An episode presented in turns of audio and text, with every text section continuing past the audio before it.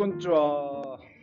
い、よろしくお願いします。よろしくお願いします。えーいつもの田中学のすすめでございます。田中和彦です。よろしくお願いします。はい、えー、横でちゃちゃ入れる竹本です。よろしくお願いします。お願いします。えっ、とですね、今回、えー今日ですね、令和5年2月の12日ですね、えー前回からの引き続き、えー政治ですね、はいえーやっていきます。えー今回、前回がですね、1月が、えー政治とはという、あのーテーマでやらせていただいて、えー今年、今回、えー2月は、えー選挙についてやっていきたいと思います。この、この録音が公開される頃には、もしかしたら終わってるかもしれないのですが、えー、来週、来週ですね、えー19日。はい。ちょっと室戸市、我々のおる室戸市での、その、住民投票みたいな、まあ、いわゆる選挙がリアルで開催されます。されます。えー内容はどういった選挙でしょうか？えーちょっと老朽化した視聴者を移転するか、耐震補強で立て直すかの是非を問うみたいな感じですね。そうですね。えーっと、まあまあ、南海トラフの津波の被害を受けるというう地域でございます。ここ、高知県室戸市はですね。まあ、それとまあ、現在ある庁舎、えー市役所ですね、の建物も老朽化、耐用年数が近づいているということで、まあ、この際、えー違うところに高台に引っ越ししてしまおうと。高知県内ではね、割とよくある事例でしてね。ありますね県内の各市町村が割と高台移転をもう実施しているところが多い。はい。じゃあ、室戸市はどうかというようなお話を今されてて、今度、その住民に決めていただこうという選挙が行われます。ひ高台に引っ越しするか、えー今のままで耐震補強工事でしのぐかの2択ですね。まあ争点は費用の部分とかですかね。あたりで。まあ、実質負担、まあ、国からの、ね、補助も当然下りるんですけれども、えーまあ、実質負担があるということで、えーまあ、じゃあ、まあ、移転の方がまあお金かかると、えーそのまま耐震工事で使った方が安上がりだというところの差はあれどもですね、ね現在は本質的にその、ね、いろんな側面から見て移転の方が、えーいろいろ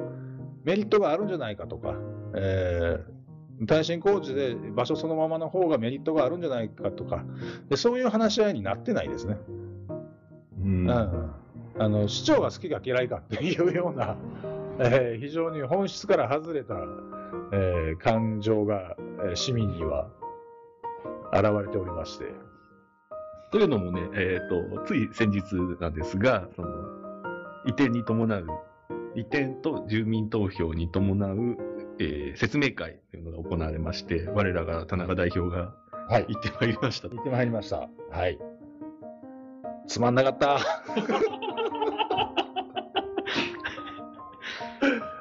もうね、いい大人が何を言っとるんだとね、そのあの、行政側もね、民間の市民側もそうですけども。まあ、僕ね、今回すごく、実際私は行けなかったんですが、すごく良かったなって思うのは、えっ、と、私たちの、まあ、仲間というか同志たちが、えー市長の許可を得て、一応ライブ配信みたいなことを行われて、公開はされた。しました、しましたね。。アーカイブとしても残った残しっ、てます。あの、そうやって内容が開かれていくっていうのは、いいことやなって僕は単純に思います。思いますね。あの、使いどころも当然ありますので、うんうん、えーある種のね、えー言い方悪いですけど、何かの時の証拠とも、えー当然ありますので、うん何にしてもそれが密室で限られた人たちの中で行われていたという時代でもないですからね。うん、もう変えていかなきゃ。別にあの清廉潔白クリーンにやってくれとは言わないですけども、えーなんて言うんでしょうか、あのーその役所の人間だけで物事を考えるとずれるぞという時代に入っておりますので、そうですね。まあ、もう一度ね、行政というものは、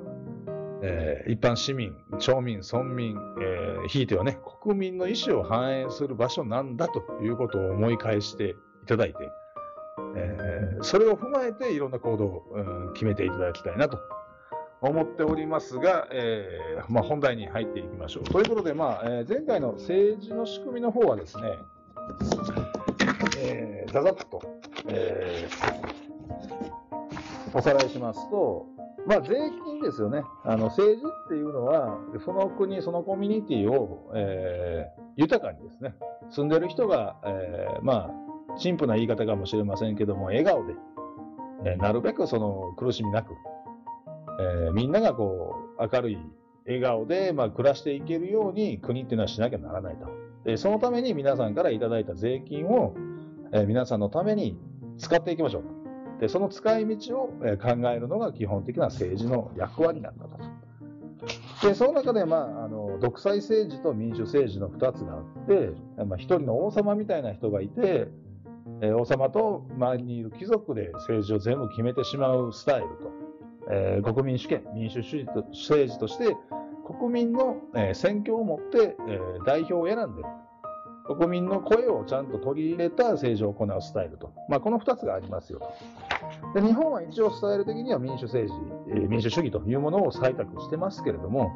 まあ、ちゃんと機能しているかどうかは別として、えーしてますので、我々国、我々国民の声は国に届けることができるシステムであります。ですので、あの失敗をしてもですね、えー代表者を変えることによってリトライできるという特徴が、えー選挙政治の場合はあります。で、それを含めて、まあ、あの地方自治とかですね、あの地方自治は民主主義の学校とも言われますけれども、えー民主主義っていうのは一体どういうことなのかっていうのを、まあ、国という広大な、え箱で見るんではなくて、自分たちが住んでいる、ええー場所ですね。で、コンパクトに見ていくことができると。いう意味で、まあ、地方自治、自分たちが住んでいるところの政治というのは関心を持たなければなりませんよね。という感じで前回が終わっております。そしてまあ今回、その参加をする、政治に参加をするっていうのは、まあ当然議員になって、えー直接参加するっていうのもいいですし、えー市長とかですね、各市町村、えー都道府県のあの市長になって、市長っていうのはあのトップになってですね、えー自分で運営をしていきたいというのもいいんですけれども、我々一般市民の場合の、えー政治への参加、えー全員で参加できるわけじゃない。ないないないですから。はいでまあ代表者を決める。で、我々の、えー一般市民の政治の関わり合い方、参加というのはやはり選挙だろうと。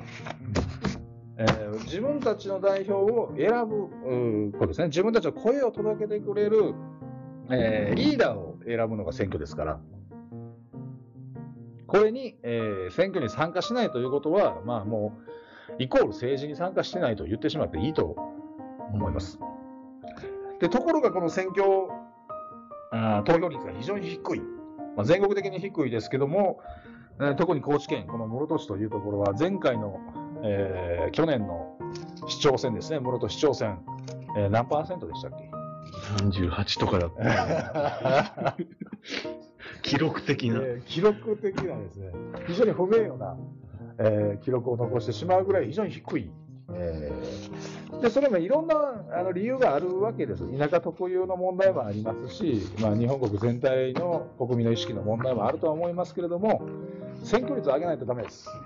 投票率を上げない上げていかないと、えーこの地域に未来はございません。38%の人に支持された人が、えっ、と、国、国民ではなくて、その、市民の信を得たと言い切ってしまって良いのだろうか、みたいなのは、ね 感じますよね、ひしひしと。そうなんですよ。残りの60人は選んでないぞと。えー38でしたっけ、本当に。ぐらいやったと思います。やばいよえっ、ね。とね、全国ビリニとかビリとかっていうちなちなみにビリってどういうこと忘れた。でもな、どっかの地方です。どこ地方でしょうね。まあそんなこと、まああのね、いろんなハードルは都心部に比べると、まあ地方っていうのは色濃くあるものの、こんなことでは変えたい、自分たちが望むあの未来にはならないので、えー選挙率を、投票率を上げていこう。で、で我々の仲間内からできれば、えー市議の一人も今後4年後には出していきたいいきたいよねと、えーいうことを目的に、まずは選挙。選挙って何なんだ？ということを、えー改めてえー今回はゆっくり説明していきたいと思ってます。で、今回はその、いつもやってます田中学の、えーリアルでのね、話し会の前に私と、えー竹本で前撮りというか、まあ、今日こんな話をしますよというのを軽く内容をシェアしながら、えーお送りしたいなと思っております。さあ、行きましょう。本題行きましょうか。はい。えー選挙なんですけども、選挙って何でしょう？いや、もう、私の代わりに、ちゃんと、なんですか、政治をやってくれる人を選びます。そうですね。もう、もうそれで間違いないんです。で、これ今回もですね、選挙に関してあの、池上彰さんの著作を教科書に僕はさせていただいて、えーまとめてきたんですけども、えーまあ、池上さんの言葉で言うと、選挙というのは、社会の安全装置であると。ええいう言葉を使われていらっしゃいます。で、まあ、ちょっとパッパッとえーまとめたものを、えー話しますとですね、えー民主主義というのは選挙があってこそ成り立つ政治の仕組みですと。うん。はい。で、選挙という仕組みがあることによって、えー失敗を取り戻すこともできる。代表者を変えることによって失敗だなと思ったら担当者を変えてですね、その失敗を取り戻すこともできると。で、社会が悪化するのも防ぐことができる仕組みですと。で、いわば社会の安全装置の役割を果たしています。で、どういうことが、具体的にどういうことかと言いますと、例えばお家、家でいいですね。家で例えると、どんなに頑丈で、まあ、有名なですね、ハウスメーカーで建てた家だったとしても、まあ、経年劣化とかですね、台風来たり自然災害で、まあ、ちょっとずつちょっとずつ傷んでいきますよね、家がね。当然それは傷んでいきます。そして傷んだ箇所をそのままにして住み続けると、その家のあの痛みっていうのはどんどん進んでいくわけです。ほっとけば。だから、そうならないためには何が必要かっていうと、家の定期的な検診が必要ですよね。うん。だどこが悪いのか、えーどこにあの被害が溜まっているのかとか、えーそういうことをちゃんと、まあ、大工さんなり、メーカーなりに見てもらうと。で、定期検診をして、おかしくなっている部分を変えなくてはならないと。リフォームするならリフォームすると。なんか部品が足りなくなっているならそれを補充すると。で、政治もこれと同じことが言えるんだと。うん。で、絶対的権力は絶対的に腐敗するっていう有名な、ね、あの言葉があります。あの、ジョン・アクトンっていう方の、えー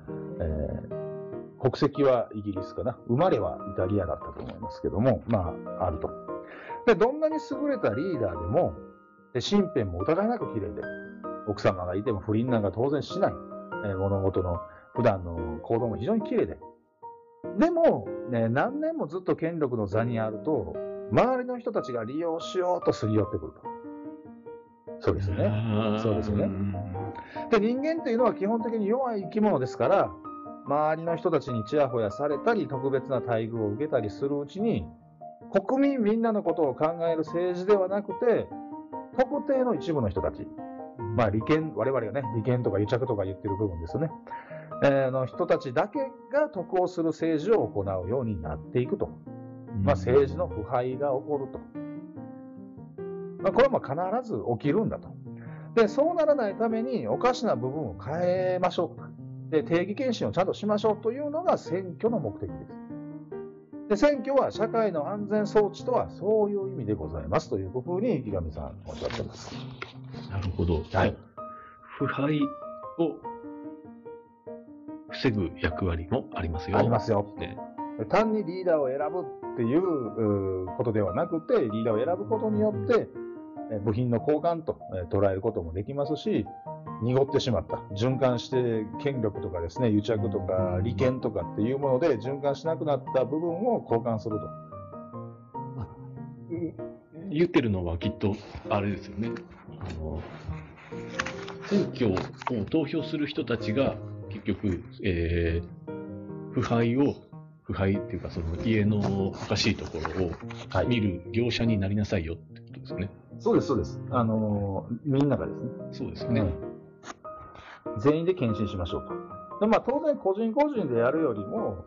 まあ、こういう話し合う場があってですね、こうみんなでえー話し合って、あいや、ここがおかしいと思うよねっていう意見をまとめる場もやっぱり必要だとは思いますけども。まあ直接民主がそれに当たりますよね。そうですね。でそれができないので、誰かにします。お願いします。本来その辺の自分たちの意見を、えー分かってくれてる人たちを、まあ、市政でも、えー町政でも村政でもですね、国会、国政でも、そういう人たちを選ばなきゃならないんですけども、今はもう手を挙げた人の誰を選ぶかっていう、えー推し面選挙になってますので、うん押したくない、押したい人がいないっていう選挙も多々あるじゃないですか。消去法でやるってうん最近そんなばっかりですもんねね。この人がいい、この人を国政に送りたいなんてことを、え経験したこと、まあ実は僕ないんですよね。そんな人ほど出ないですしね。出ないです。そういう人たち民間で頑張ってるので、えでだからもう知らないし、聞いたこともない人が、あの、ね、あの、選挙のポスター、バッと貼ってですね、誰がいいかなって見るんですけど、まあ、まあ、どれもこれもなあっていうことで、まあ、変な爆中打つぐらいなら自民党に入れとくか、みたいなーことが非常に多いんじゃないかなと思いますけども、選挙っていうのはそうじゃないと。自民党が壊れてるかもしれないですからね。壊れたままの自民党をそのままはあの住み続けたら、ある日ポキッと大黒柱が折れるかもしれませんから、うんきちっと見ていかないとダメです。そして続きますと、まあ、選挙は国民が、えー直接政治家を選ぶ仕組みだと。えー日本国憲法は、えー国民主権、えー国民が、えーメインですよと。国民が一番力を持ってるんですよと。で国民を主人公とした考えのもとに作られております。で政治の主人公は政治家ではございません。私たち国民が一番偉いのです。偉いんです。で、政治を行う政治家を選ぶのは私たち国民ですと。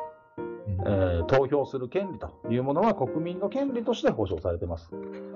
えーそれでは、えーこの投票する権利とは一体どういうものなのか、はいちょっと詳しく見ていきたいと思います。でこれね、ちょっとあの僕の大好きないつもの物事を知るためにはその物事の時代背景とか歴史を、えーえー抑えないとわからんという僕の独自の理論がありますので、ちょっと歴史を振り返ってみたいと思います。じゃあ今はですね、誰もえー18歳以上ですね、18歳以上は国民投票、えー衆院参院の、えー選挙も含めて、18歳以上が投票できるわけです。でちょっと前まで2016年かな、までは20歳だったですけど、まあ、18歳に引き下げられたと。で、これ当たり前のように見えてですね、みんなが選挙に行けるのは当たり前じゃないですか、今。うんこれね、ちょっと歴史を紐解いてみると、全然当たり前じゃなかったんですよ。まあ、知ってはいましたけども。で改めてその辺を言いますとですね、えーまあ、今18歳以上なら、えー誰でも、日本国民なら誰でも投票できる時代ですと。で、2007年5月に成立した国民投票法で、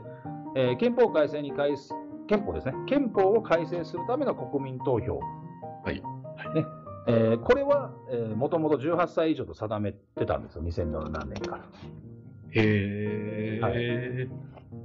で、ただ、この当時は、他の国政選挙、だから衆議院選挙とかですね、参議院選挙とかは20歳からという、えーズレがあったので、まあ釣り合いを取るために、2016年から国政選挙、ね、国会議員を選ぶとか、選挙も18歳以上で OK だと。ということで、今はまあ全ての、えー国政選挙、えー国民投票とか議員さんを選ぶ選挙、全て18歳以上から OK です。で、18歳以上なら男性でも女性でも、給料の額にも関係なく投票できる選挙ですけれども、その権利を得るまでには様々な段階を経た歴史があると。うんちょっとこの歴史をですね、すっと遡りますけど、1867年、今から、えー160年弱ぐらい前ですけども、えー徳川慶喜による大政奉還。終わります。で、江戸時代が終わります。江戸幕府が、えー解体されます。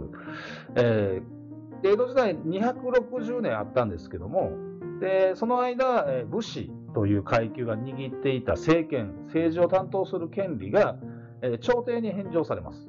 はいそして、えー明治天皇ですね、をトップにした明治政府が誕生します。はいで明治、この時はですね、民主主義じゃないんですよ。あくまで明治天皇をトップにした、えーまあ、君主制の政治ですよね。はいはいはいは国民が、えー政治に参加しているわけではなく、明治天皇がトップでその周りにいる、えー官僚たち、もともとの武士大名たち、公家たちが、えー政治の方向性を決めてやっていくと。あじゃあ、すべてのことは結構直命みたいな感じで行われる。そう、行われる。で、まあ、議会というものを設立したので、まあ、議会の中で、まあ、あの、ああじゃない、こうじゃないのやってことはやってるんですけども、まだ、あの、日本は民主主義にはなっておりません。で、あの、明治政府はですね、えー天皇の下のその官僚が政治を行ってきてたんですけども、近代国家として潤いを上げたわけですよね。あの、欧米列強に負けるなということで、えー起きたレボリューションですので、で、やっていくうちにですね、やがてこう、世界では憲法がなければ国として認められないということを知るわけです。ああ、ドレスコードみたいなもんね。そうです。国このその国のあの覚悟って何なんだ？何なんだろう、はいきちっとしたものって何なんだっていうことを定めないと国じゃねえと、えーいうことを知ります。そこで、あの大政奉還から4年後のですね、1871年から、あの有名な、えー岩倉視察団、はあ、ともみちゃんが。ともみちゃんのあのが明治政府のトップたちをですね、根こそぎ、えー一緒にですね、欧米への、えー調査を開始します。向こうに行きます。で、国の、国づくりってどうなってんだ憲法を作らなきゃならないらしいけども、憲法って言ってるのはどんなもんだということを現地に行って、まあ、調べてくるというのが、この岩倉すさん。ごい。すごいですね。で、まあ、その間にあの国を動かそうと頑張ったのが、あの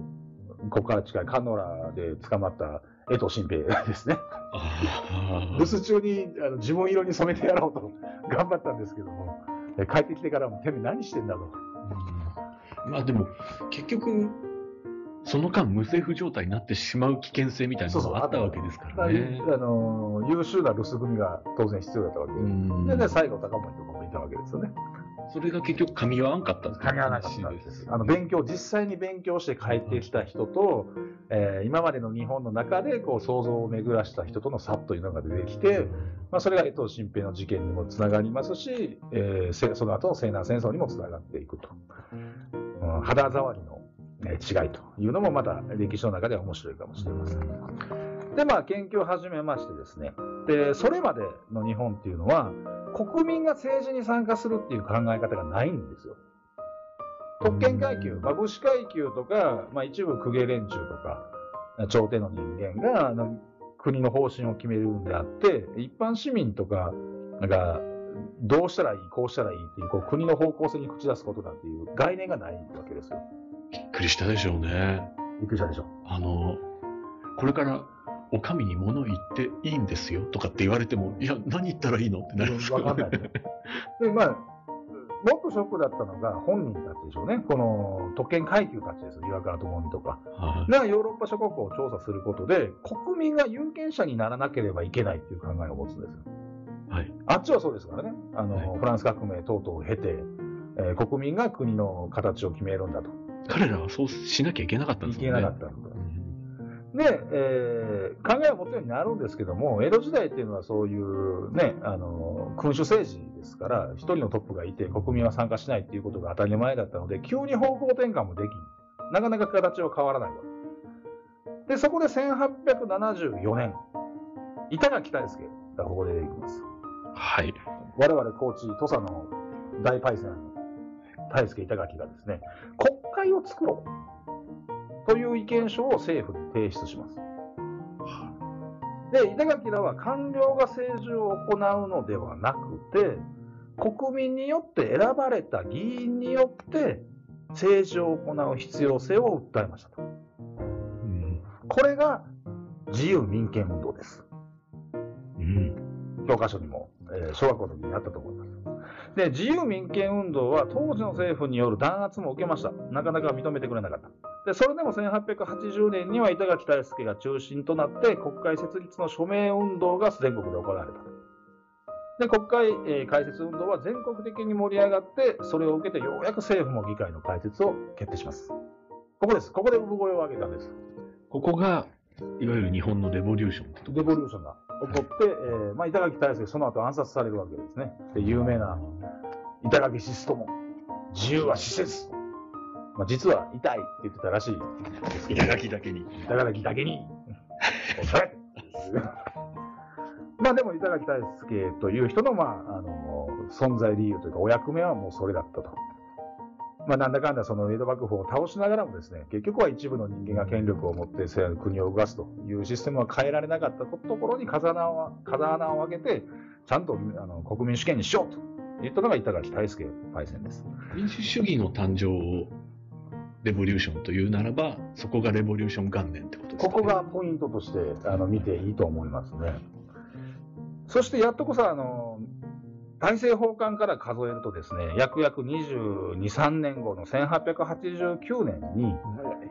大日本帝国憲法が制定されます。で、日本の政治のルールがやっとここでできますね。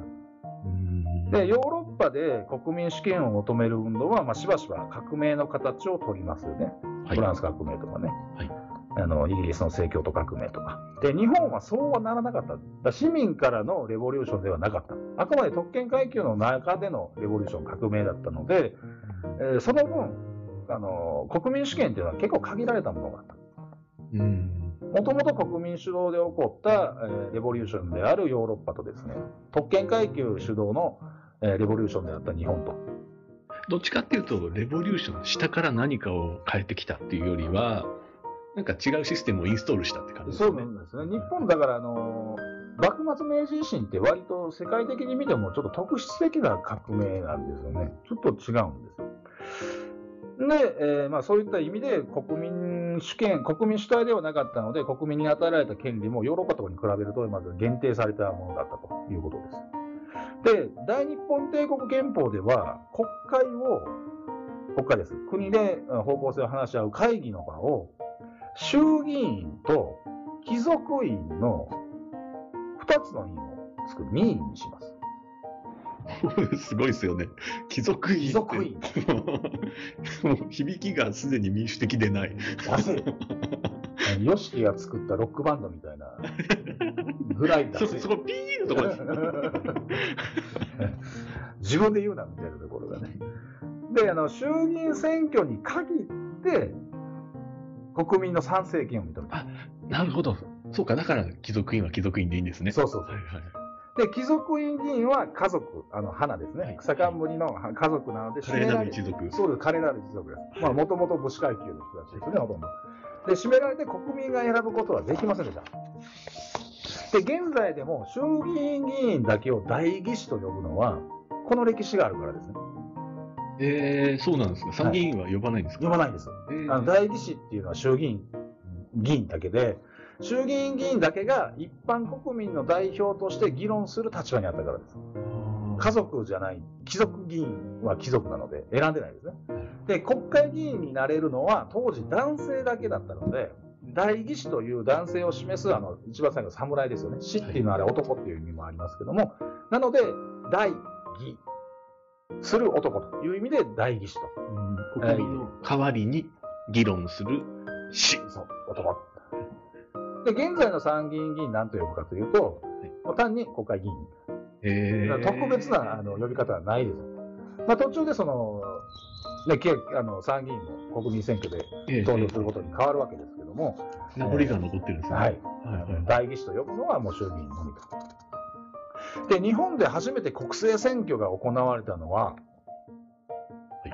1890年になります。はい、ちなみに大政奉還が1867年なので、23年後ですね。そのまま明治23年です。で、この時選挙権を持つことができた。要するに選挙をできる人たちですね。投票ができる人たちは、直接税を15円以上納めている25歳以上の男性に限られた。逆にそれ選んでその人たちに投票権配る方がめんどくさいですよね。これやっぱりその、どこまで言っても国民主権だと民主主義だと言いながらも、やっぱり特権階級、ここ直接税15円ってピンとこないですけども、ざっくり言うと、今の感覚で言うと、年収1000万、1500万以上ぐらいの人たちと考えていただいていいと思います。そして、しかも25歳以上で、しかも女性はダメです。男性だけと。これを、そうですよね。文面だけでも捉えて、とても差別的だって言ってしまうのは、なんか少し早計な気も僕はしてしまうんですよね。その要するに教育水準とか教育システムもまだ全然できてない頃なので。全部や、じゃあもうすべての人に開けますっていうのをその時点でやってしまうってす超混乱を招くだけですよね。で、あの、そんなにバカじゃないですよね、多分。あの、うん当時の人だって。単なる女性差別だけの問題ではない。混乱回避でしょうね。物事を早く進めなきゃいけないって時に混乱してる場合でもないしって。またよくわからない人たちの意見吸い上げると、自分たちが選ばれるかどうかわからんっていう危機感も当然あるので、やっぱ国として進めたい論点みたいなのがずれる可能性ありますね。うんやっぱり当時その今の感じだと1890年ですよね。1890日清戦争前ぐらいじゃないですか。そうなんですよ。だからあの諸外国との対応もあって戦争もあるとなってくると何か一つでまとまっていないといけないっていう時に混乱を回避するための手段だった。まあ、それも一つのねあの大きな理由だったと思います。うん、そうですよね。なんかこれをただの差別として捉えるのはちょっと早計だなって気はしますね。でもそういったことも含めてですね、まあ、国を動かす大事なことは女性には任せられないっていう意識もあったでしょう。でまた国を動かすにはやっぱ税金が必要ですから。あで税金を納めていない人まで政治に参加するのはおかしいという考えもあったようで。なので、一定の税金を納めている男性だけに選挙権を与えると。合理的っちゃ合理的ですよね。たに。だまあまあ、始まったばっかりなので、うんうん、あの徐々に致し方がなかったでしょう。で年齢以外に制限のある選挙を制限選挙と言います。まあ、これは昔の日本に限ったことでは当然ないんですけども、まあ、納税額以外にも財産、えー性別、人種、さらには学歴などによる制限が世界中に存在しておりました。でそれが次第に国民全てに平等に選挙権を認めようと運動になっていき、で今に至るわけなんですけども、まあ、それでも今のね、中東のイスラム圏とかにでは、女性に選挙権、非選挙権のない国がまあ存在まだしておるえー構造は本当に良くないですよね。と。よくないですね、民主主義。で、日本でも次第に納税額の条件等々えー引き下げられていきますけれども、普通選挙を求める声が徐々に強くなりまして、えー1925年、大正14年ですね。ようやく25歳以上の男性全員に選挙権が与えられます。そして1928年、昭和3年に、えー実際に選挙が行われました。えーこれが男子普通選挙です。